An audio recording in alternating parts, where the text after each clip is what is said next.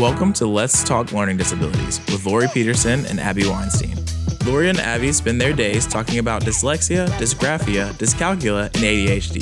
They talk to parents of struggling students and adults who have had a lifetime of academic challenges. They want to share those stories along with their own insights with you. So, let's talk learning disabilities.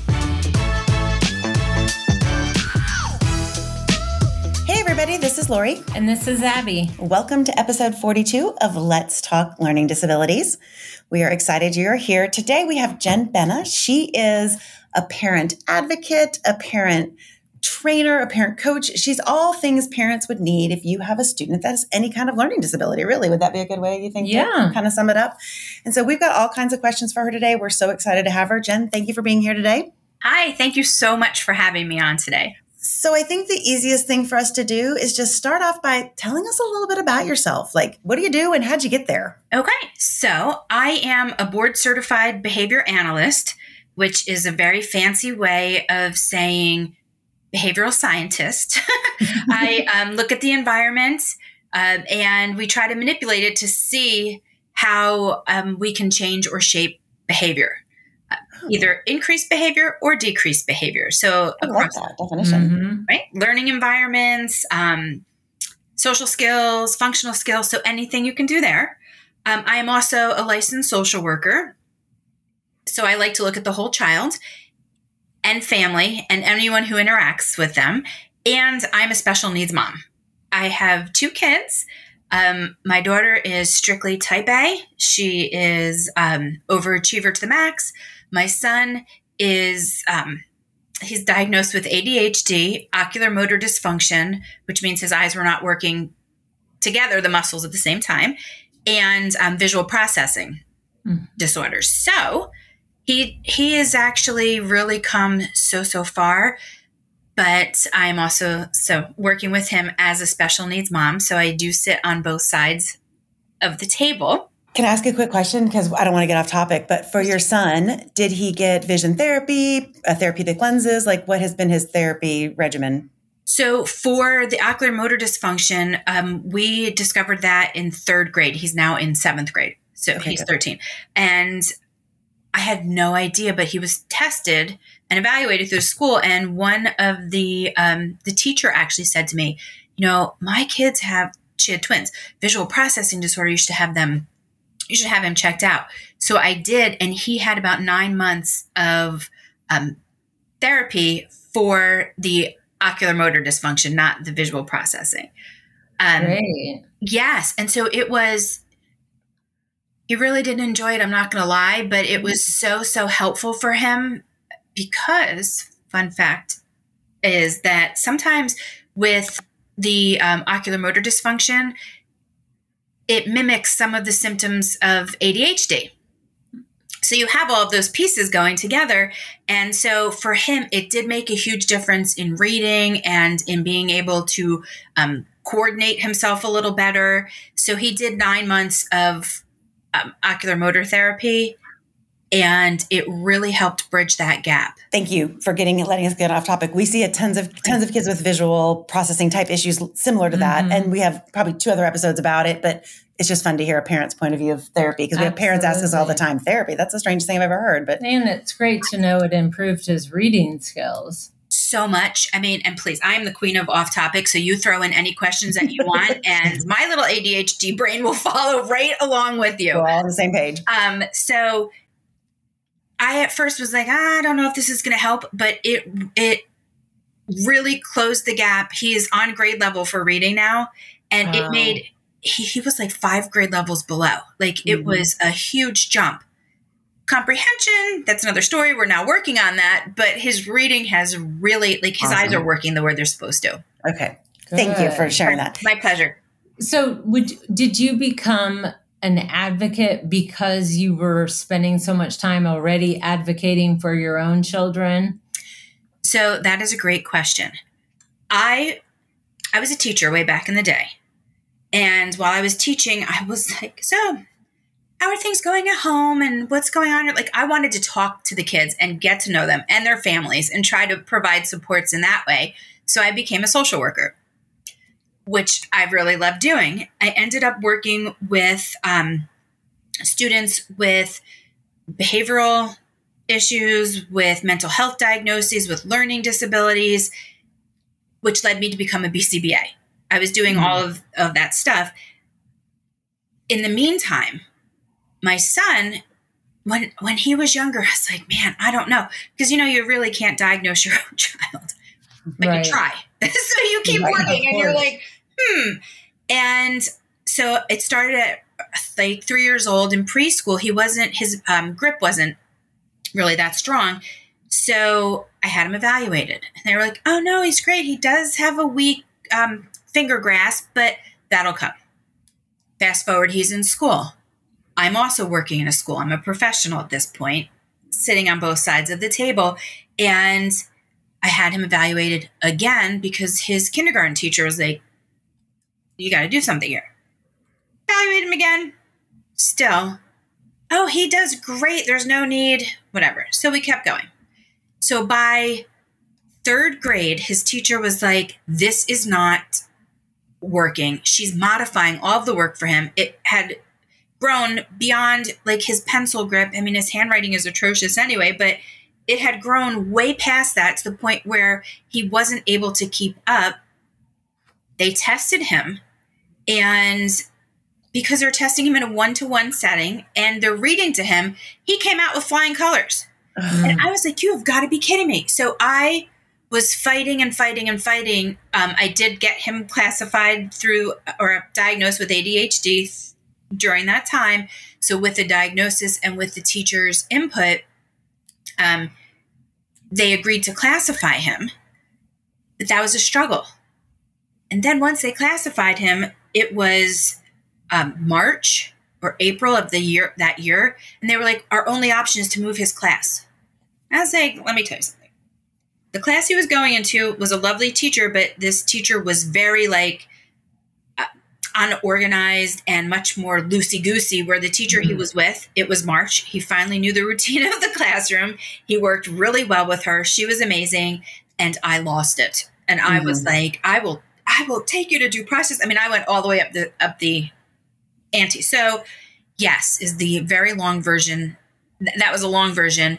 Yeah. I could not imagine other parents who weren't in the field having to try to navigate this system and do it alone. Yeah. Um, and there's so many parents that I do see, because I do work in schools full-time now, as also as a B C B A, um, in addition to my own business. And I sit at meetings and I'm just like, there are so many parents that really need the support and guidance, mm-hmm. and they're not getting that from schools. Right. Right. So it schools was, were not fully informing them of what exactly is going on, what their rights are. They're their not options. Their options. They're not explaining all the acronyms and the services and supports that are available. A thousand percent. I so, mean, what is the difference then? Would you? How would you define an advocate versus more of a consultant? So, as you know, because a lot of people are thinking they need to get an advocate. Not everybody always needs an advocate, correct? Correct. Which um. I love that you asked that also.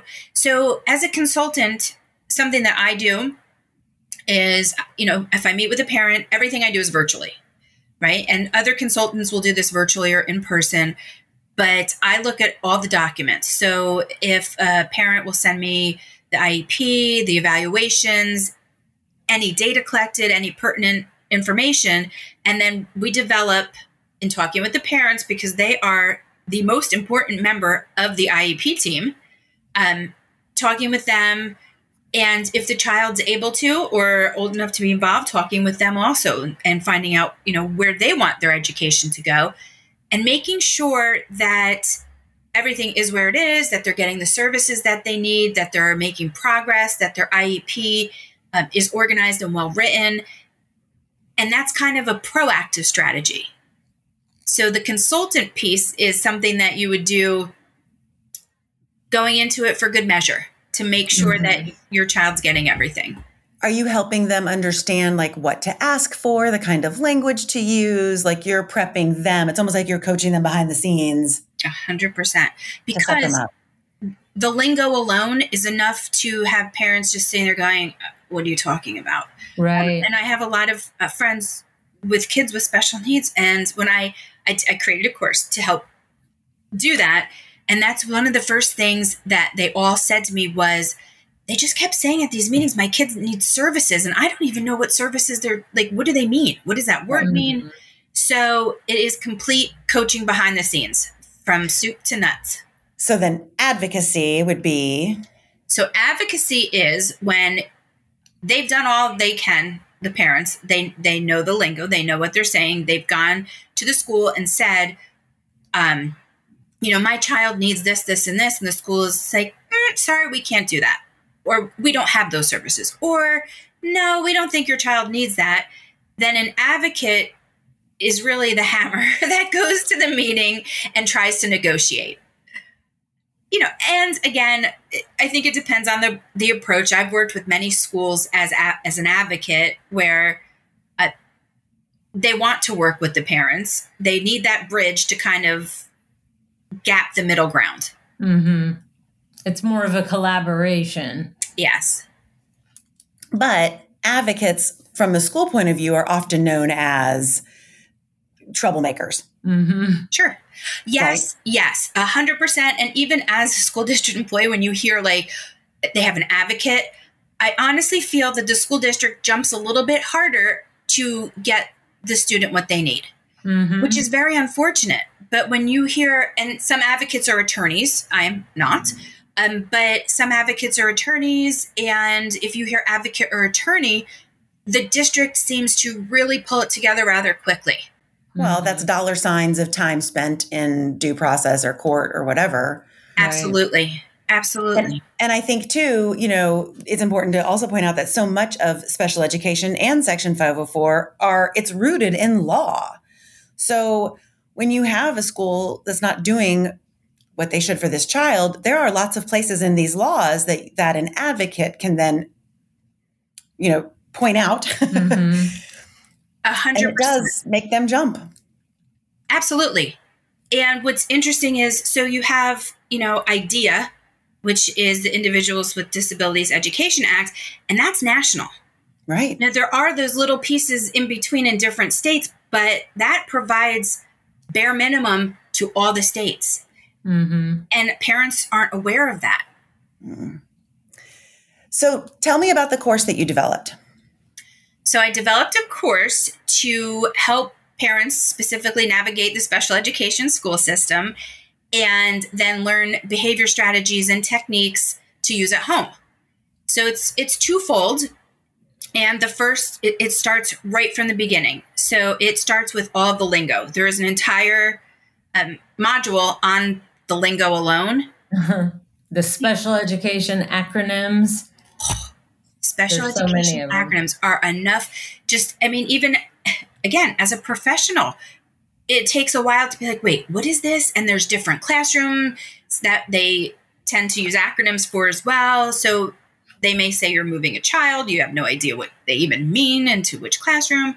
Um, so it goes through that, what your child's day should look like. Um, if you're in um, the self-contained classroom, what supports and services are available in school, how to get those, early intervention, which is huge. Um, and then it talks about finding cohesion at home. So, you know, getting all of the adults in the house on the same page, and then ways to carry out behavior modifications if your learner is struggling at home. Mm, that's awesome. That is awesome. Thank you. So is it a self-guided course that they would purchase from you and work through it on their own time? Or do they meet with you for the modules and for learning? That is a great question. So it is self-guided. So when you buy the course, you get access to um, all of all of the lessons immediately. But you also get to join uh, my private Facebook group, and then you'll have access to me to ask questions, Um, other parents to collaborate with, um, and from all over. So it's not just, I'm I'm sitting in New Jersey right now, but I'm working with parents um, all over, from um, Colorado, from Texas, New Jersey, uh, Massachusetts. So it's it's all over. So they do have that direct access to me in addition of working through the modules at their own pace. I think that's so great to let the parents collaborate together too, because they mm-hmm. can bounce ideas off each other. And it's, there's just right. peace of mind knowing other people are having some of the similar struggles. You know, exactly. And parents have gone through so much, and I think that we all can continually learn. Um, so I love getting ideas from parents or hearing different ways people have done things. And I mean, I just think that we all work together really well when you have other people that have gone through situations and you can collaborate with them. Mm-hmm. For sure. Yeah, we often even get parents that come to us and they're not sure if their child's receiving special education or five oh four services. They don't even fully understand the difference between the two. And they might say, yes, they have a five oh four plan and here's a copy of their I E P. Yeah, like, it's so hard. And, you know, unfortunately, some districts, and not all, I've seen amazing districts, and it's is they don't explain anything. Right. So they just hand you papers and say, sign this, or this mm-hmm. is what we're doing and sign this. And parents, sometimes it's intimidating to ask the questions. Well, right. You're in this meeting with six other professionals and you just want your child to get help. So that's what you're there for. I'll sign anything. Like whatever. If, if this means we're getting help, I'll take exactly. it. I'll figure out the details later. Right. Yeah, and it exactly. is intimidating with all those professionals across the table from you. I feel like many parents are afraid to stop and ask questions. I agree. And, you know, when you're looking at them as, quote, the experts, mm-hmm. and so you're, you are trying to take at face value what they're saying. And sometimes you can't do that. Right. right. You know, you just, you have to, to make sure that you are doing your due diligence on the side. Yeah. And it's important for them to understand that their voice matters and that they have rights and that they're a key stakeholder in their child's education and in the I E P team. So I'm sure that's part of what you teach them is about having a voice and advocating for their child's needs, right? Absolutely. My biggest thing is parents know their child best. They should trust their gut. And if something doesn't feel right, they should advocate for that. And it, my course is all about empowering. I mm-hmm. want to empower parents to become their own advocates so that they don't need to hire someone else, um, and just learn how to, again, navigate all of that right. while feeling positive about it and mm-hmm. feeling like they're a valued member of the team. Do you feel like there's a, a an issue or a situation that you hear frequently from parents? Is there like, like if you had to list like the number one issue parents are running into with schools these days, is there one that just keeps coming up over and over? Yes, there are a few, honestly. Okay. Um, okay. A lot of times that parents absolutely just don't know that services are available. And I mean, that's the number one. They don't know what's out there. In schools, we have occupational therapy, speech therapy, behavioral support, um, counseling, counseling, mm-hmm. and they can even have outside counseling come into the school. If you can't get your child there after school hours, to outside counseling as well. I mean, there's just so many things that are attainable in schools that districts, and again, financially, staffing, there are a, a multitude of reasons why they may not offer them, but they're available. So parents don't know that. Which leads into parents don't know what services their child may need. Mm-hmm. You know, if the school is your first access to uh, services or supports, and they're only giving you pieces of information, you may not know that your child needs something else because mm-hmm. it's not being explained to you. Right. So, and then getting it from schools. I mean, it's all, it's getting the services that they need, and, and, that can also be a challenge for, again, financially, staffing issues. And getting them consistently. I think that's what we find too, is that we'll have kids that will get, you know, O T on consult for twenty minutes every eight weeks or speech therapy for twenty minutes, you know, two times a week. And it's like, oh my gosh, in twenty minutes, how much are you getting done? Mm-hmm. You know, by the time you get started, it's time to wrap it up. And so parents don't realize that they can, that's negotiable. Absolutely. And they can ask for additional minutes. They can ask for additional sessions. They, you know, mm-hmm. it's, they can ask for group sessions if your child needs to work in a group setting. So it doesn't have to be a certain way. education shouldn't fit into a box. It needs to be designed around the individual student. And I think that parents, you know, growing up, a little older, like I was just told, like, these are your teachers, these are your staff, this is who you follow, they know what they're doing, and you didn't buck the system, right? right. Per se. And I think now what I try to push and what I like to see, and I do see this sometimes, is that parents have, an, like you said, they're equal stakeholders in their I E P meetings. And if not, they're like the top stakeholder. Right. Mm-hmm. That's how it should be. And I, I think they also oftentimes don't realize that the school is obligated to show or ensure the child is making, quote unquote, adequate progress. So oftentimes they may not be, they're, they're getting services, but they're not really making good progress or, quote unquote, adequate progress. And so parents don't know to say, whoa, what about, you know, wait, what can we do about this? Because whatever's in place is not being effective, or it's not working well enough for little Jimmy. Or do we need to change his individualized education goals so that they are able to be mastered? So that's a whole nother ball of concern, I'm sure, that you see, is that kids are not making adequate progress and the school's not doing anything about it. So do you help parents understand those goals and making sure they're measurable goals? How to read those, how to read updates. Those and see the progress? Yes. I mean, in that, again, you guys, you guys speak to such wonderful points that that's a huge issue. So goals need to be SMART goals. And SMART is an acronym, and it stands for specific, measurable, achievable, relevant, and time-bound. So if you have a goal and a student's working on it, working on it, you know, for a set period of time, not making any progress, you need to look at that goal and either break it down smaller, adjust it a different way. I mean, something's not working because the child's not attaining that goal. Mm-hmm. And that's right in the definition of SMART goals. It needs to be attainable. Right. Um, they need to be uh, measurable, and they need to be specific.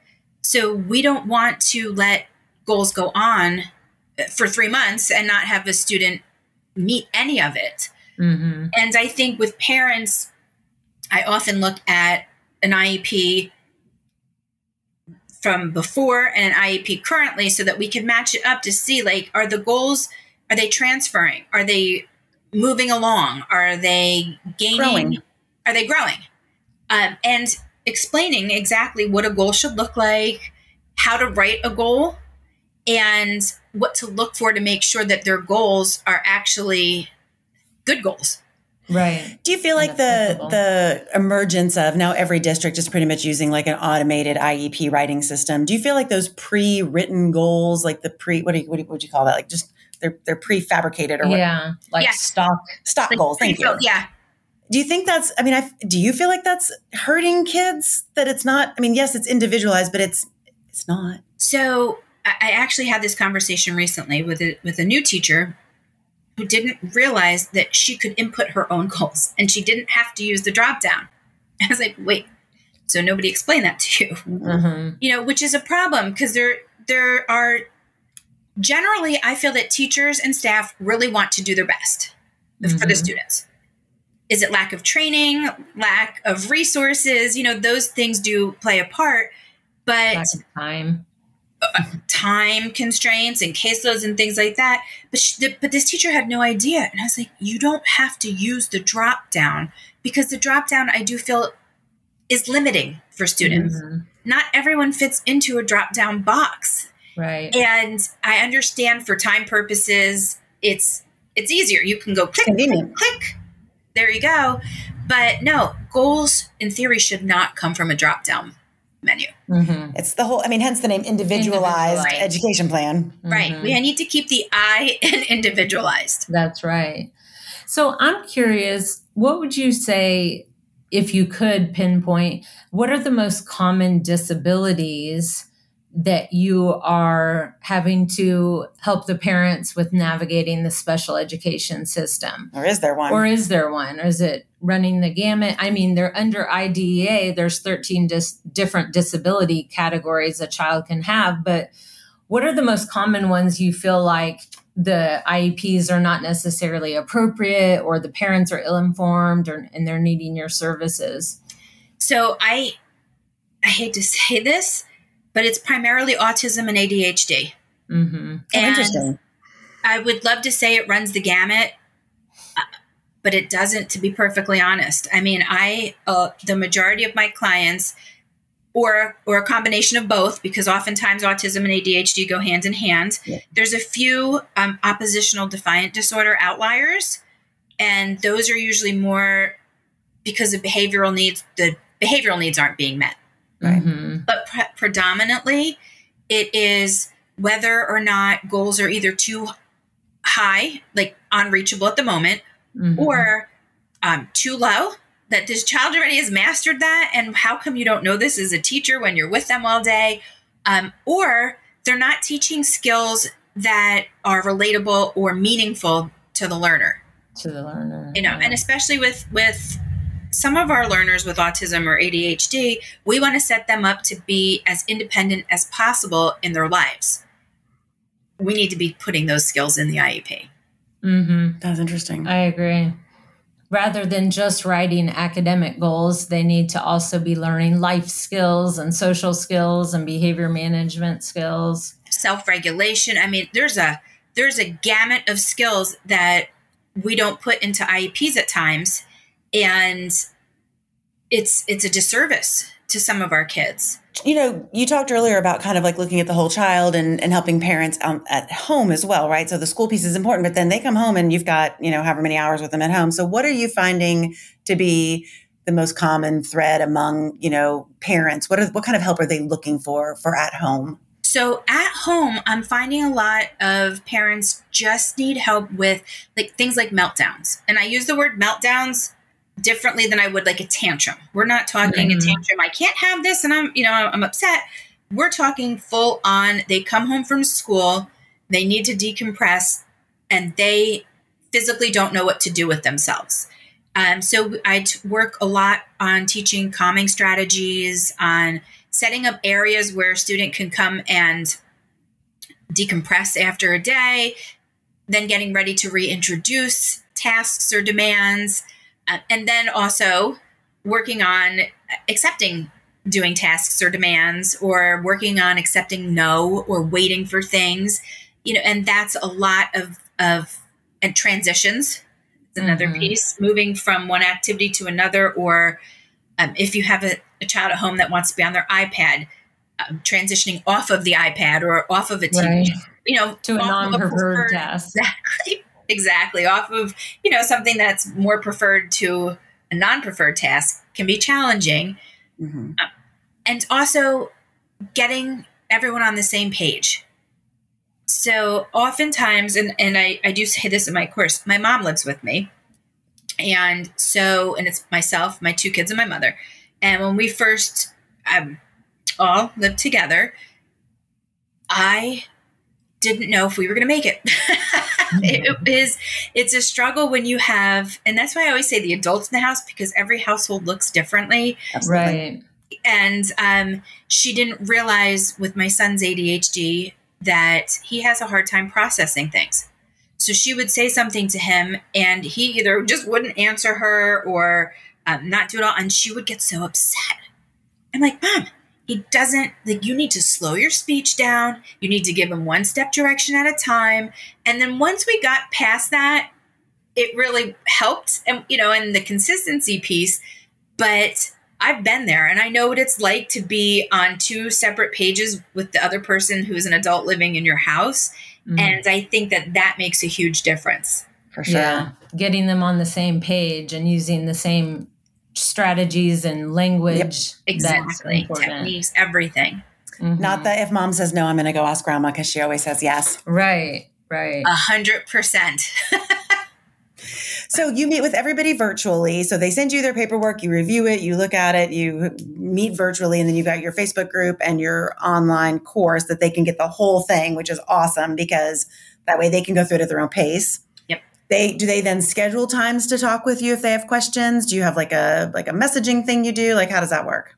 So I actually, with the Facebook group, I am on there. I am active all the time. So yes, I answer messages on there. I answer messages through my email. So if they wanted to just talk to me one-on-one, because some people aren't comfortable asking things in groups. And then if we needed to set up a time to talk, I do everything virtually. Um, I also do consulting packages. So say someone's not interested in advocacy or um, records review or things like that, but they have more behavioral concerns for home um, or even A B A therapy at home. I do that virtually as well. So they can set up a consult and otherwise they can ask questions or access me in the group. That's awesome. Thank you. That's awesome. And the fact that you, you, you know, like you said, these laws, they, they, they're applicable in every state. Mm-hmm. So it doesn't matter where you come from. And like you said, those are the bare minimums that the school should be doing. There's, there's more that they can do, but there is a bare minimum. Bare and you want minimum. To make sure that your student's getting at least the bare minimum. We all want way more for our kids, though. Of course. A hundred percent. We don't want the bare bones. I mean, and that's where I think educators also need to put themselves in parents' places and really make sure that the empathy piece is there. And and think about that. If you want, mm-hmm. would you want bare bones for your child? No. Right. You know, they're little humans. We want them to grow up to be successful. Well, and I think right now, too, with our teacher shortages and people leaving, the, I mean, I think that's even worse because now we've got so many new people, people that haven't don't have an education background. It's it's starting all over with so many of the staff that you really have to be on your toes to make sure that your child's still getting what they need. Mm-hmm. Yeah, unfortunately, we are in a really weird state in education and people are retiring, people are leaving. And this is across the nation. So it's not mm-hmm. just one area. There's paraprofessional positions that we can't fill mm-hmm. and teacher positions that we can't fill or find subs for. So, you, I mean, you. It's a really, really interesting time.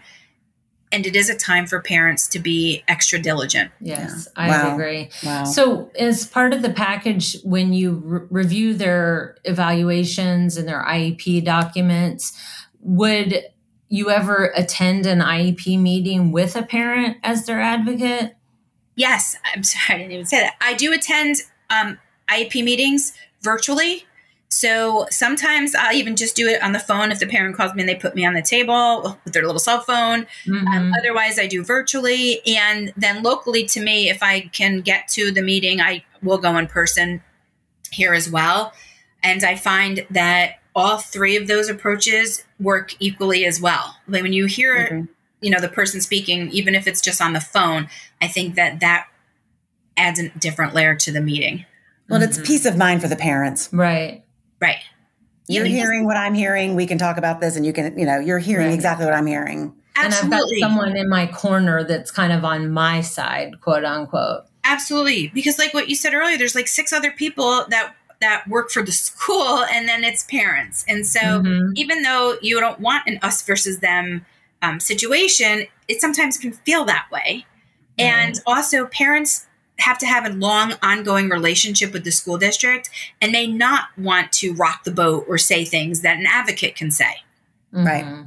Right. Very You're exactly true. Right. Yeah. They're afraid that there will be repercussions on their child if they rock the boat. Yep. And, you know, schools also love to blame the advocates. So after, like, the meetings, they'll t- that advocate, like, it must be coming from them because mom is so nice. And you're thinking to yourself, well, the advocate's really supporting the parent. But mm-hmm. so it's nice because it does take a little heat off of off of the parents.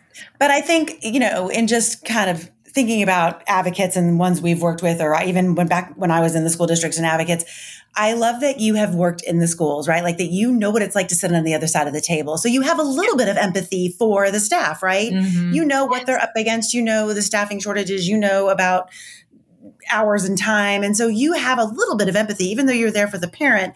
Sometimes I feel like it's so important for you to be able to help the parent understand the limitations of the school. Like what's Absolutely. Realistic. Definitely. And I think even I have a client who I've had actually for quite some time now. And um, I, I think being open as an advocate to parents as well, and not, I am fully there to support them, but also being in education and knowing um, the different classrooms and being able to, as a B C B A, see like the skill levels, make recommendations based on that. And so the client I was working with, and again, we have a wonderful relationship, um, the, the school wanted to move that child to a more restrictive setting. And I, she went in and she saw both the classrooms, and she agreed to a more restrictive setting than he's in now, but a least restrictive setting than they wanted to put him in.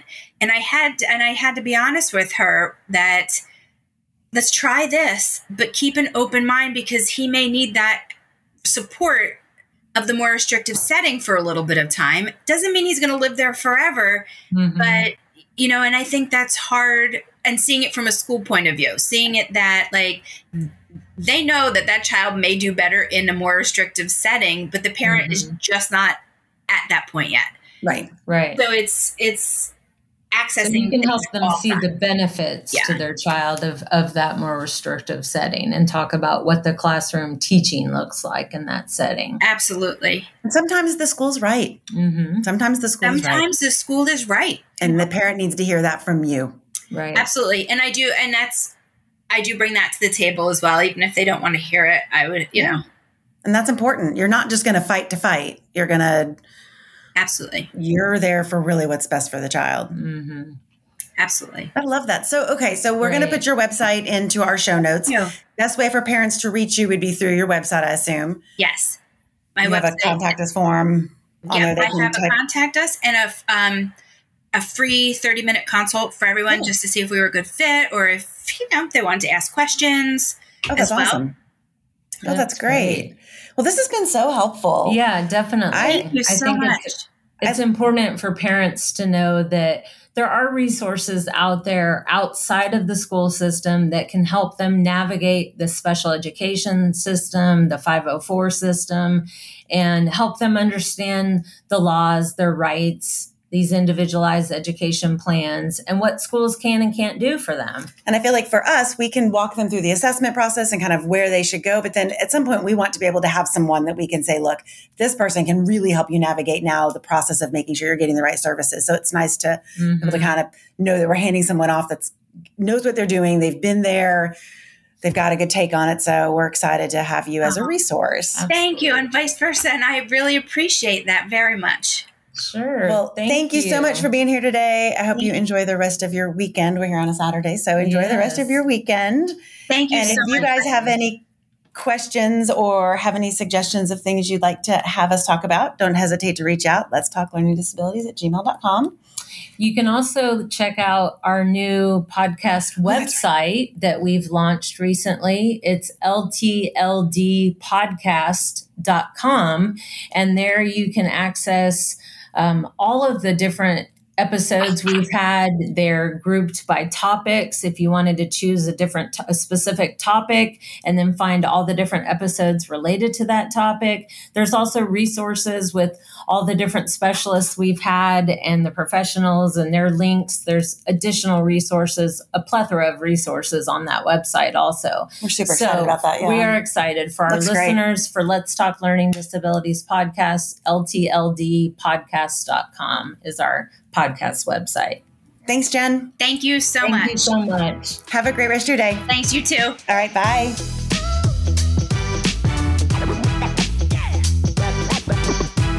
Thank you so much for joining us today.